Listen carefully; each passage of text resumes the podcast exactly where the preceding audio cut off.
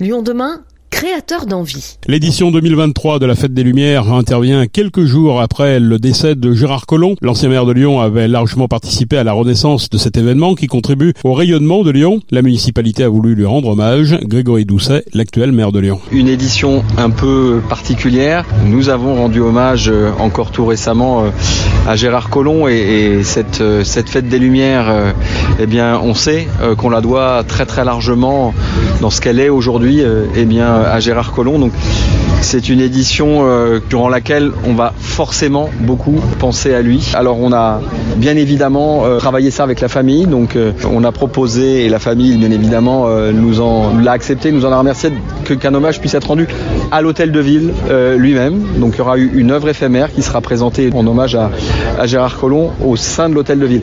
Elle sera de fait pas ouverte au public parce que la place des Terreaux est par ailleurs, vous le savez, l'un des, l'un des sites importants. On l'a souhaité de cette façon euh, pour qu'il soit cet hommage à la fois important et, mais, mais symbolique au sein de l'hôtel de ville. Cette année, la Fête des Lumières réunit quelques trente-deux œuvres, dont dix-neuf réalisées par des artistes qui n'ont jamais participé au festival. En deux mille vingt-trois, plus qu'une vitrine des nouvelles technologies, la Fête des Lumières veut conjuguer sens et éco-responsabilité. Nous avons rencontré Julien Pavillard, directeur des grands événements à la ville de Lyon. Cette édition de la Fête des Lumières, en fait, elle suit un petit peu l'édition précédente. Nous, notre intérêt, c'est de vous faire à la fois une fête qui soit populaire et qui soit vraiment une fête où les Lyonnais se sentent bien pour pouvoir déambuler, visiter, voir des œuvres. Mais en même temps, l'objectif, c'est aussi de montrer que la lumière, c'est un art. C'est un art et que c'est culturel.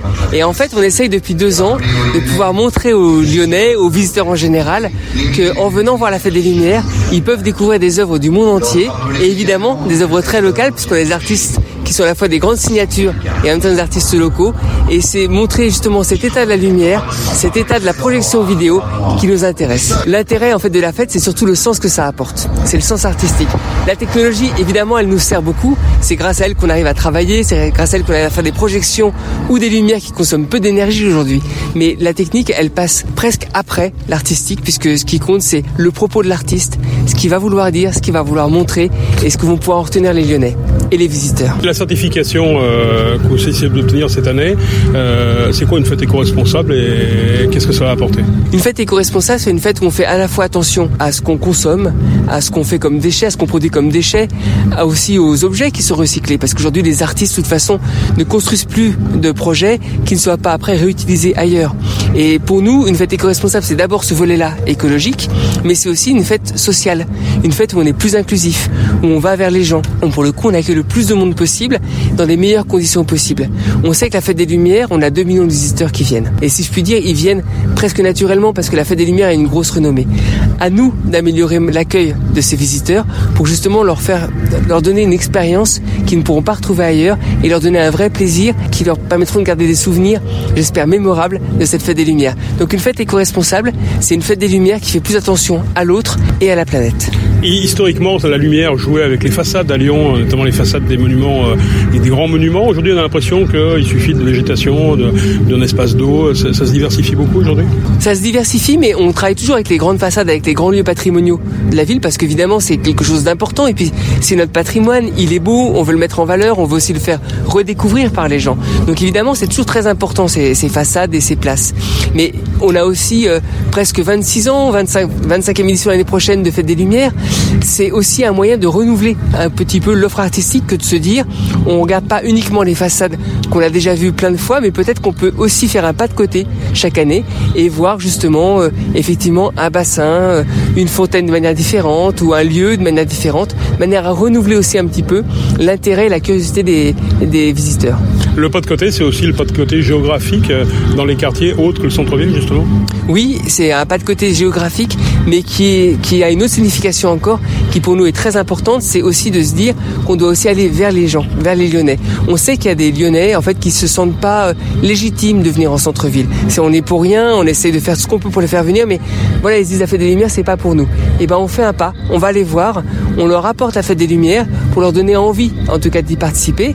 Après, chacun est libre d'y aller ou pas, d'aimer ou pas la Fête des Lumières. Ça, c'est pas notre propos. Mais par contre, d'aller vers les gens et de se rapprocher d'eux, ça, c'est notre travail. Et à la Duchère, cette année, il y a un, justement un travail de fait avec les habitants pour les, les impliquer encore plus. Oui, c'est un vrai travail participatif qu'on fait à la Duchère, mais comme on le fait aussi d'ailleurs dans les halles du huit mai quarante-cinq aux, dans les, aux États-Unis, c'est de pouvoir faire participer les gens pour que justement ils s'approprient la Fête des Lumières. Et puis il ne faut pas oublier que la Fête des Lumières, c'est la fête du huit décembre et qu'à l'origine ce sont les Lyonnais eux-mêmes qui ont créé cette fête du huit décembre. Donc on redonne en fait aux Lyonnais la possibilité de pouvoir recréer leur fête comme ils l'entendent. Inclusion, c'est le maître mot de la Fête des Lumières. Des itinéraires inclusifs sont mis en avant sur l'application T C L. Ils vous emmènent par exemple sur les quais de Saône pour découvrir sur la colline de Fourvière une mise en lumière intitulée « Ceux du fleuve », projetée sur la façade d'un immense bâtiment quai Romain Rolland au pied de Fourvière. Franck Dion nous raconte la gestation de cette œuvre. Comme c'est un bâtiment d'habitation, le patrimoine de ce, de ce lieu, c'est principalement l'habitation. Donc j'ai voulu faire un hommage aux gens, à ceux du fleuve, en imaginant leur rêve une fois que euh, les smartphones euh, s'éteignent. Et j'ai imaginé des créatures qui vivraient dans le fleuve et qui remonteraient à la surface pour visiter leurs rêves. Et à partir de là, eh bien, c'est une évocation poétique De, de nos songes. Cette alliance entre ces personnages un peu sortis de la mythologie et puis les portables ? Il y a une, euh, une opposition, oui, entre eux. Moi, je suis le premier à m'endormir avec mon smartphone, je le regrette. Hein. Depuis, je ne sais plus lire, donc je regarde des films. Oui, je pense que l'imaginaire euh, reprend le dessus. Euh, c'est ce que j'ai voulu dire, c'est que l'imaginaire reprend le dessus malgré tout lorsque le, le, le, lorsqu'on s'endort. Tout, tout, tout ce monde aquatique, il est censé représenter nos songes, nos aspirations, des, des choses qui sont plutôt intimes. Particularité de cette mise en lumière, sa capacité à être accessible au plus grand nombre grâce à des gilets vibrants et des écouteurs. Rui Pereira est directeur et fondateur de Inclusiv'Events.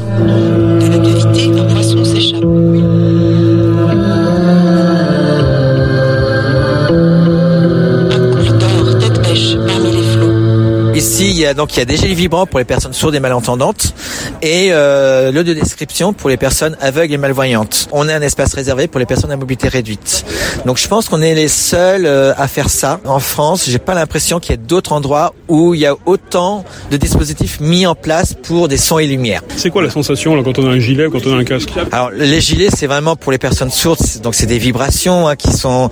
Donc euh, il y a un émetteur qui euh, qui envoie du signal sur le récepteur du gilet, qui transforme ça en son, et les fréquences euh, sont suffisamment fines pour accueillir en fait les différents niveaux de son, grave, médium, les aigus un petit peu moins, mais la gamme de fréquences est assez large pour avoir une sensation de variation de musique euh, assez agréable. Et pour le description, ce sont des, des euh, vraiment des expertes qui euh, connaissent bien l'audiodescription. C'est Sandrine Diaz et euh, Fanny Buie, qui une fait l'audiodescription pour le cinéma et l'autre pour le spectacle vivant. Et la combinaison donc de ces deux personnes est tout à fait adapté à des projections de son et de lumière. Le clou de la fête, c'est souvent la place des Terreaux et deux mille vingt-trois ne déroge pas à la règle.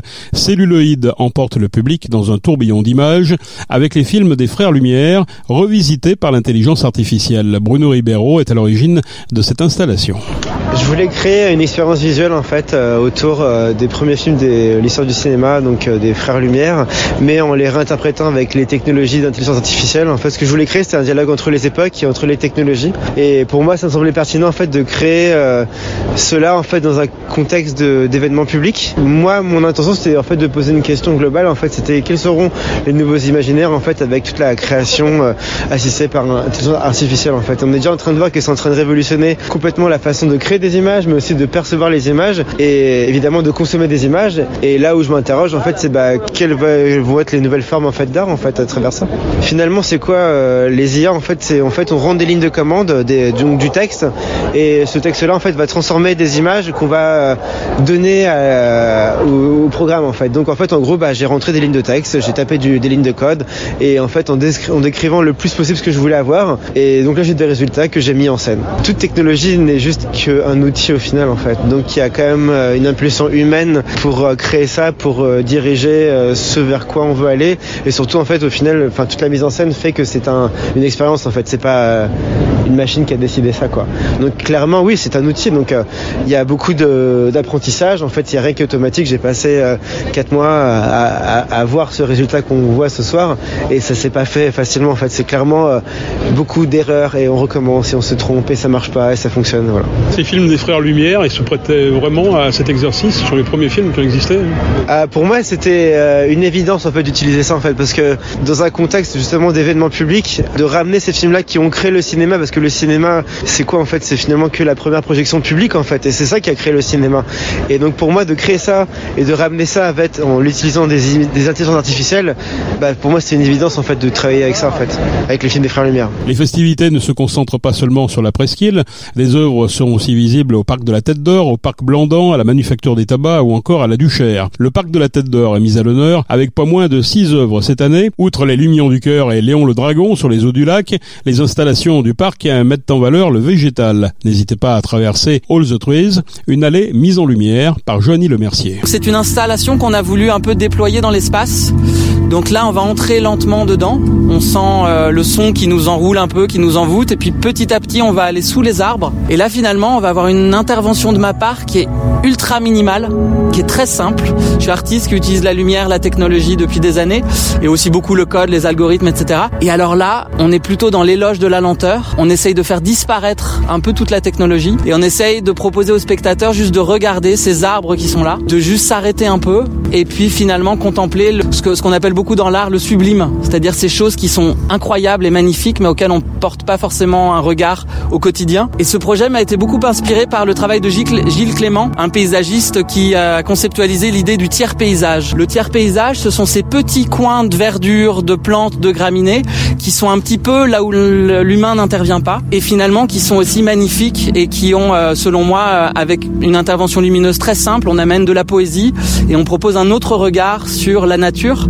Alors on n'est pas dans de la nature sauvage, on est dans un parc, mais euh, l'idée c'est avec une petite touche de lumière, avec des lasers qu'on a choisi pour leur impact énergétique hyper faible.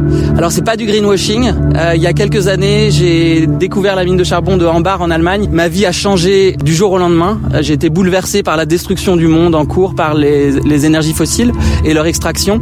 Et donc j'ai complètement reconsidéré mon modèle économique en tant qu'artiste. J'ai arrêté de voyager, j'ai commencé à envoyer des projets sans aller sur place, réduire le transport, réduire toutes les consommations. Et quatre ans après, voilà le résultat. On a des petits lasers qui sont cachés derrière là et qui utilisent dix fois moins d'énergie qu'un vidéoprojecteur classique. Donc c'est vraiment au cœur de notre pratique en tant que studio artistique, c'est de réduire absolument les consommations. Donc il y a aussi d'une certaine manière un message politique, même si euh, on propose aux spectateurs de regarder des arbres, des branches, euh, d'écouter la musique de Laurent Delforge qui est venu faire une, une spatialisation euh, d'une composition comme ça qui nous englobe et qui flotte autour de nous. Et donc voilà, je vous invite à, à profiter un petit peu euh, du spectacle sur une centaine de mètres. Euh, on aimerait proposer ce type d'installation dans la nature pour peut-être pourquoi pas remplacer des sapins de Noël. Plutôt que de couper des, des arbres et les, et, et les mettre pendant deux semaines au milieu d'une place, pourquoi pas venir sublimer de la nature vivante avec euh, un impact énergétique et une consommation la plus euh, faible possible. J'adore, j'adore, j'adore, j'adore, j'adore, j'adore. Regardez danser les gens. L'œuvre Rose Family ne passe pas inaperçue dans les allées du parc. Les fans de Philippe Catherine n'auront pas de mal à distinguer entre les arbres la voix de celui qui est à la fois chanteur, auteur-compositeur, réalisateur, dessinateur, écrivain, acteur, un personnage truculent que nous avons eu la chance de rencontrer. J'ai proposé euh, à la Fête des Lumières quelque chose qui ne soit pas forcément d'abord autour des Lumières, mais autour de, de, de sculptures que j'ai fait jadis, euh, autour de, d'une famille, une famille rose, et qui sont en position bah, soit de salut ou alors de défense aussi, parfois dans l'impossibilité de communiquer. Alors euh, c'est vrai qu'on doit tous sortir de nos prisons intérieures, hein. C'est jamais facile, je ne vise personne ici, hein. Donc c'est une proposition autour de quelques chansons parce que c'est sonore également, habillé de, de lumière, et donc c'est un voyage comme ça autour de bah, peut-être de ce que nous sommes tout à chacun, entouré euh, d'autres gens qui sont aussi ce qu'ils sont. Il y a quelque chose de l'ordre du secret là que, que personnellement j'aime beaucoup. C'est comme une petite énigme à résoudre. Ils viennent avec un message, les mignonistes ? Ils viennent avec un message. Oui, c'est un, c'est un courant que j'ai lancé, le mignonisme, en effet, artistique. Mais c'est des choses qu'on voit tous les jours. C'est-à-dire que souvent, on regarde pas euh, ce qu'il y a de tout petit à côté de nous, euh, ou de sale, ou de, ou de inconséquent. Et pourtant, qu'ils sont très mignons. Et qui permettent aussi, parfois, de voir la vie euh, bah, de façon peut-être euh, plus dégagée. Même dans les malheurs euh, intenses, il peut y avoir quelquefois du mignon, quelque part, si on, on veut bien y regarder à deux fois.